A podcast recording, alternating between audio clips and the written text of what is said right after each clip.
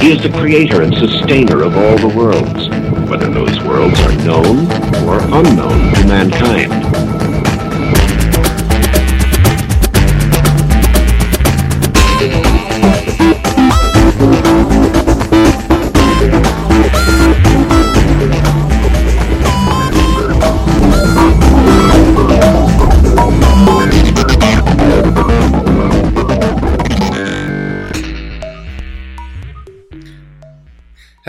Everybody, and welcome to the Wisdom's Cry pro- podcast. Let's begin, as we do every time, with a word of prayer.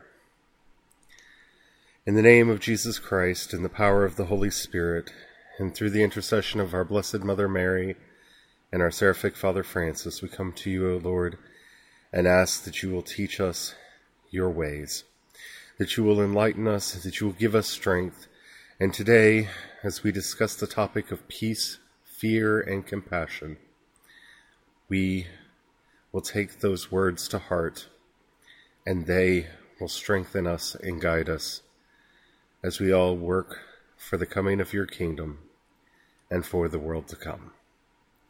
In the name of your Son, Jesus Christ our Lord, I pray.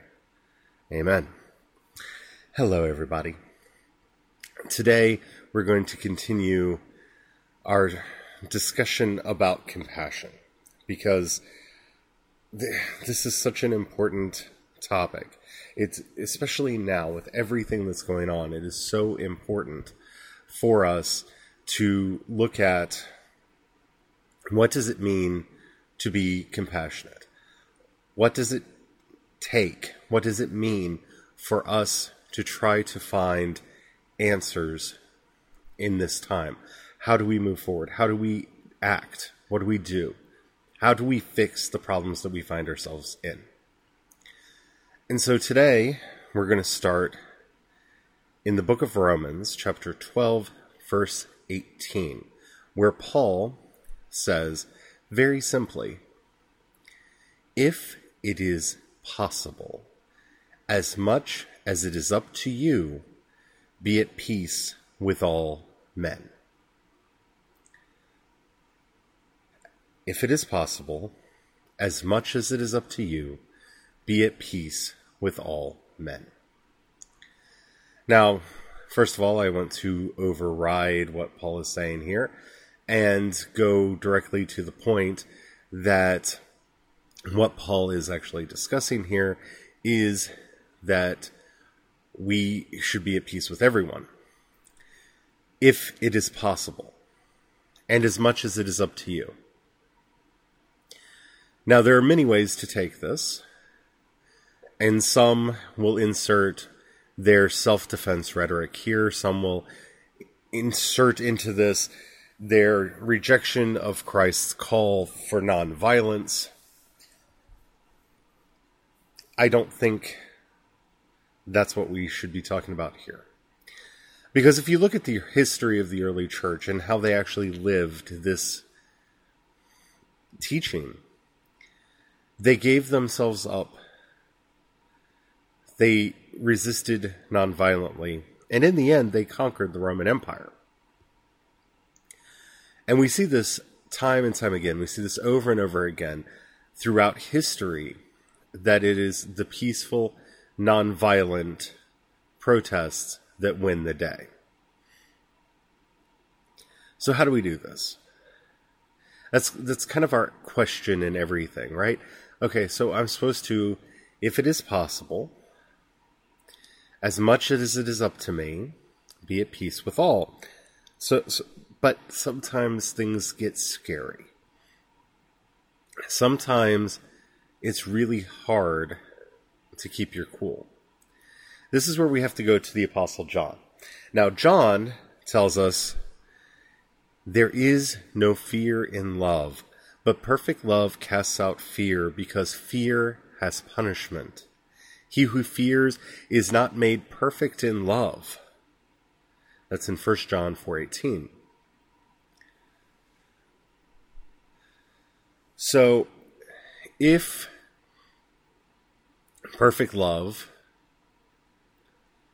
has no fear, if perfect love casts out fear, then we have to ask ourselves what is perfect love?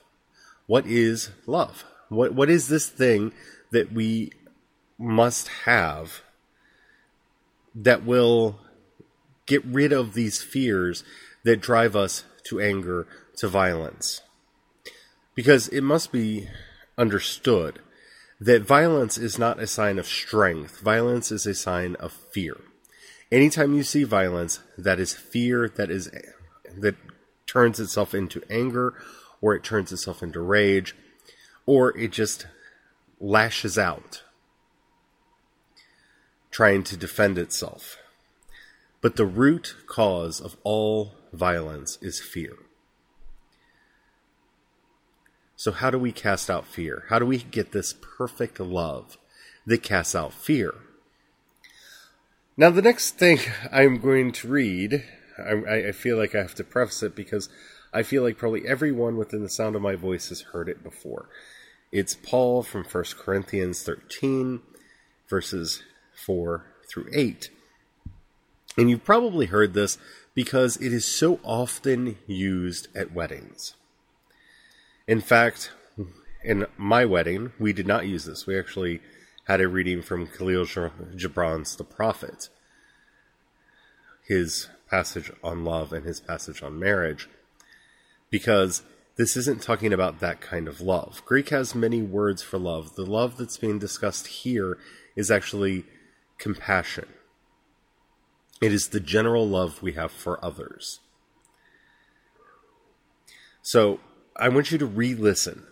This is hard to do, but I want you to take every time you've heard this out of context and used for different things, just just kind of please throw that away and let's listen to what Paul is actually saying, especially in this context of Christian love, of spiritual love, of godly love, that true love casts out all fear.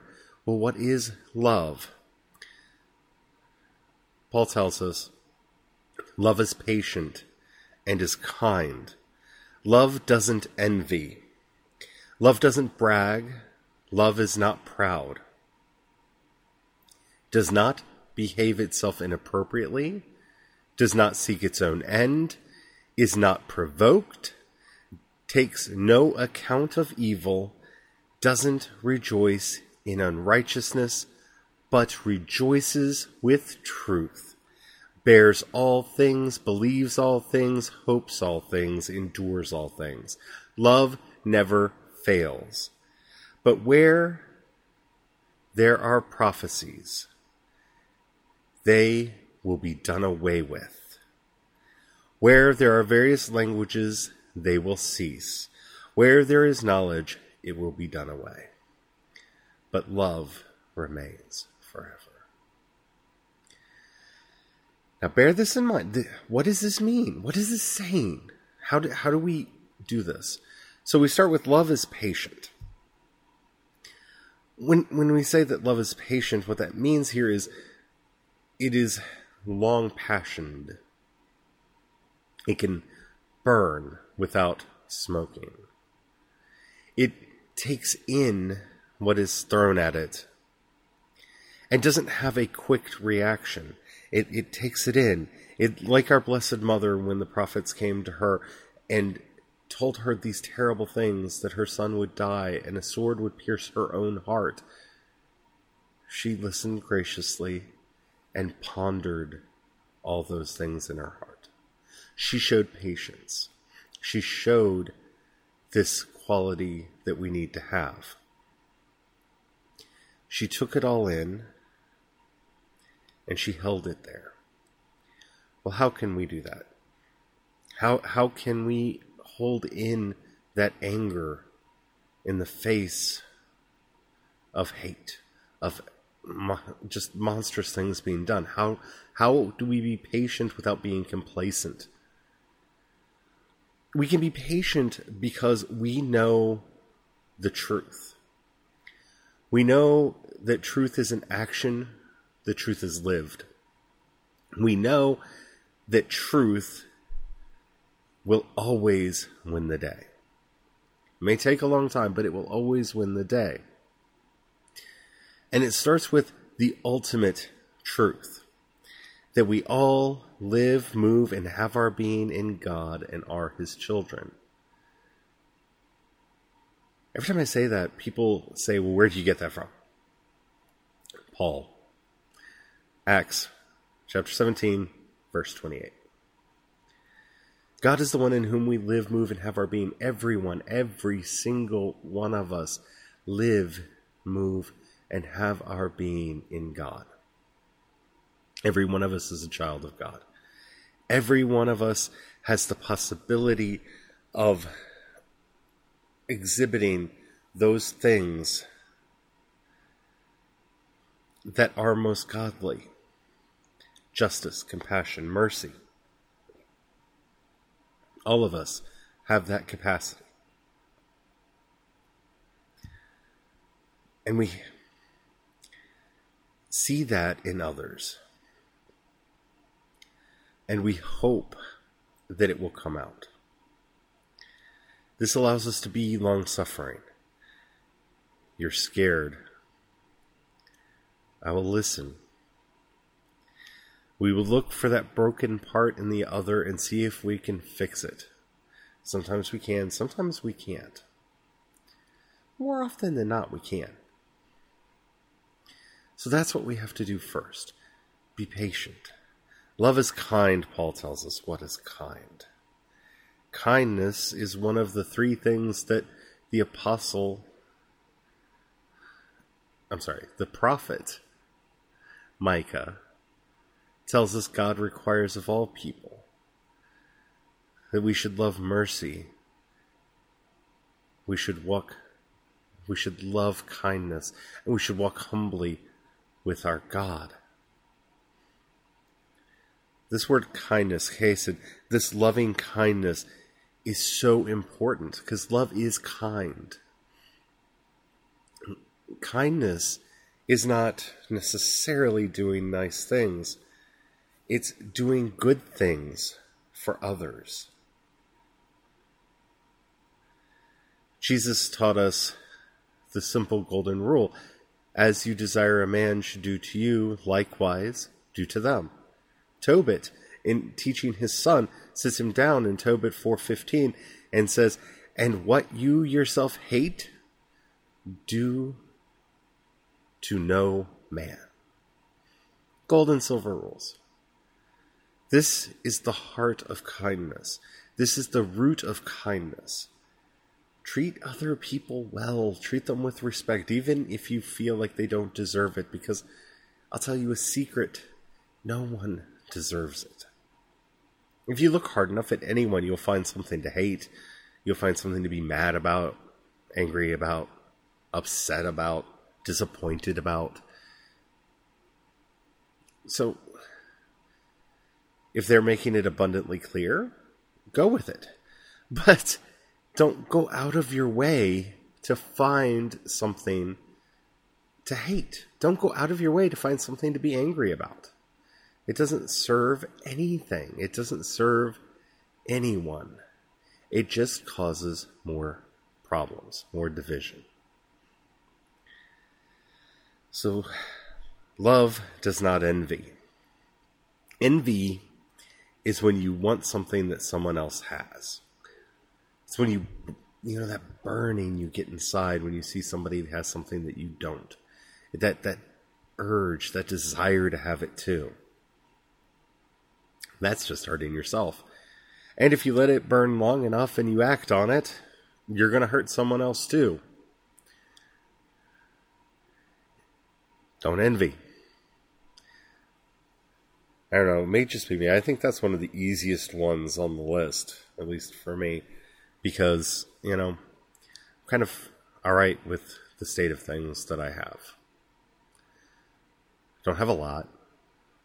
I have enough. Love does not brag. Oh. Oh, that's so hard. It's so hard for so many people not to brag, not to boast in themselves or in others, not to brag. But it's hard for us to love someone else when we're constantly puffing ourselves up. When you're constantly patting yourself on the back saying, Oh, look what a good boy I am. It, it's hard to see goodness in others. It's hard to see the accomplishments of others. So we have to work at kind of taming that part of ourselves so that we can let people be who they are and be ourselves. Which goes into the second, the next one here. Love is not proud. No. Life is not a race. There's no winning. Everything that we do goes out into the world and is gone. Every action is the cause of a thousand consequences, and every consequence is the cause of a thousand actions. Don't be proud. Don't boast. Love doesn't behave itself inappropriately. If you know something that will hurt someone else, don't do it. The actual phrase used here is love does not distort itself, does not behave in a distorted way. If you know that the actions you're going to take are going to make somebody angry, why would you do them? Now, I don't mean like don't protest. Yeah, protests make people angry. Sometimes you have to stand for truth. That's satyagraha. You stand up for truth and you let the power of truth guide your actions. I'm talking about those little things. Like, you know, you pop your knuckles and the person in the room really doesn't like it, but you do it anyway. Maybe just to spite them. Yeah, that's, that's what we're talking about here. Maybe you shouldn't do that. You should try to control those instincts. Love does not seek its own way. Now, this one is important and it is powerful because love doesn't, in not seeking its own way, seeks a way that is good for all of us. Love seeks the best way. And I can say this from being married in January 21 years. wow.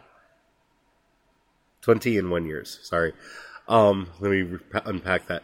In January, um, Brian and I will have been um, married for 20 years, but it'll also be our first anniversary legally married because we could do that this year. Just speaking from our experience and my experience, if you seek to have things your way, you get nowhere. And even if you win, you usually don't end up in the best place. By working together and learning how to compromise, not like the core values, but on the little things. Maybe you want steak for dinner and your partner wants to have chicken. Well, maybe there's a compromise there. Maybe there's something you can do in the middle. Maybe you just go out to Chinese and get yourself a double delight. A little bit of beef, a little bit of chicken, everybody happy. And in a lot of places, it's really good. And that seems like a silly example, but there are so many places in my own life where if I had been right or and gotten my own way, or if Brian had gotten his own way, neither one of us would have ended up in a good place at the end. It was only through that struggle, that internal compromise that we came to where we worked out our differences and found often a much better way forward. Love does not seek its own way because its own way is small, it's myopic, and it gets lost very easily.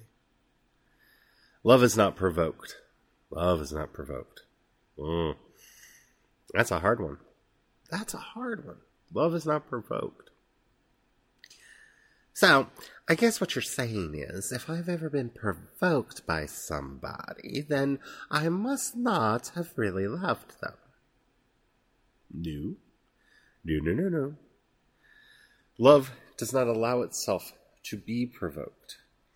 And provocation happens. Sometimes it's on purpose, sometimes it's by accident. And you have to learn. This is hard. This is like one of the secret of life things that will make your life so much better to smooth those rough edges so that people don't get caught on them. Because again, when you get provoked, all you do is weaken yourself. All you do is act in a way that takes away your strength and makes it harder for you to do the things that you need to do. So don't be provoked. It takes no account of evils. Like we said before, there's no scorekeeper. There's no keeping of score. None. None. Don't do it. We don't count the good things, that's the bragging, and we don't count the bad things, that's the counting of evil. There is no reason for that. Now, again, I'm not talking about in giant macroscopic terms. Yes, we counted the 13 million that the Nazis killed, and we hold that against them. But that's a very different thing from, okay, there was that time you didn't do the dishes, and the time I had to walk the dog, and the time you forgot to take the trash out, and, and, and. Really? It's not worth holding all that in. It doesn't do anybody any good to hold all that in. All that does is empower your darker feelings and fosters resentment, and again, weakens you. You gotta be careful. Love doesn't rejoice in unrighteousness, but rejoices in the truth. An injustice done to anyone is an injustice done to everyone, even if you feel that it was done to an enemy or because someone deserved it. Remember, no one deserves an injustice. No one. No one. No one deserves to win the popular vote and lose an election. No one deserves to be put in prison for a crime they didn't commit. No one. We don't rejoice in injustice, we rejoice in truth when a person is released from prison because we found out that they could not have possibly done it. DNA and everything else exonerates them. We rejoice. Truth won out. Truth wins. Love bears all things. It holds all things on its shoulder and moves forward. Love believes all things. Believes all things. When your friend comes to you and tells you that they have a disease, they have cancer. Love believes that they will make it through. It believes that the, the your, through your friendship you will be able to do something, anything, even if it's the smallest thing, to mitigate their suffering and to help them on their path. Love believes all things. Love hopes all things. Love wants everything to be better than it currently is. Love endures all things because nothing is worth giving up on. Love never fails. Whenever you use love to accomplish a task, whenever you act in love, you will find immense success. And I don't mean that in the way that the prosperity preachers do. I mean that in a very honest and sincere way. Even your failures will not be failures because you did them in love. Because you built a team around you, and those relationships will last a lifetime. Love doesn't fail. Love finds a way. Love pushes forward. These are the qualities of compassion, as Paul saw them. These are the qualities that will get us through. Thank you so much for listening. If you have any questions, feel free to send them in. You can find all of our contact information at wisdomscry.com. I want to end this podcast with a simple metta practice. And I ask that you join me and make this part of your day. It's a very simple series of prayers, and only one word changes each time through. Okay? It's very simple. You ready? Here we go. May I be free of suffering and the causes of suffering. May I be filled with joy and the causes of joy. May my family be free of suffering and the causes of suffering. May my family be filled with joy and the causes of joy. May my friends be free of suffering and the causes of suffering. May my friends be filled with joy and the causes of joy. May the strangers be filled, be free of suffering and the causes of suffering. May the strangers be filled with joy and the causes of joy. May our enemies be free of suffering and the causes of suffering. May our enemies be filled with joy and the causes of joy. And now you can say that honestly because you know that joy cannot come from injustice. False happiness can. Momentary reward, but not joy. If our enemies are free of suffering and the causes of suffering, they will see the errors of their way and they will turn from the wicked ways. If they are filled with joy and the causes of joy, they will find new meaning and purpose in this world that brings them to new light in life. Thank you so much for your time. Again, I live streamed this on Facebook. I don't know if I'm going to keep doing that or not. I'd like to know what you guys think. Thank you so much for everything. And until tomorrow, bye. God bless you.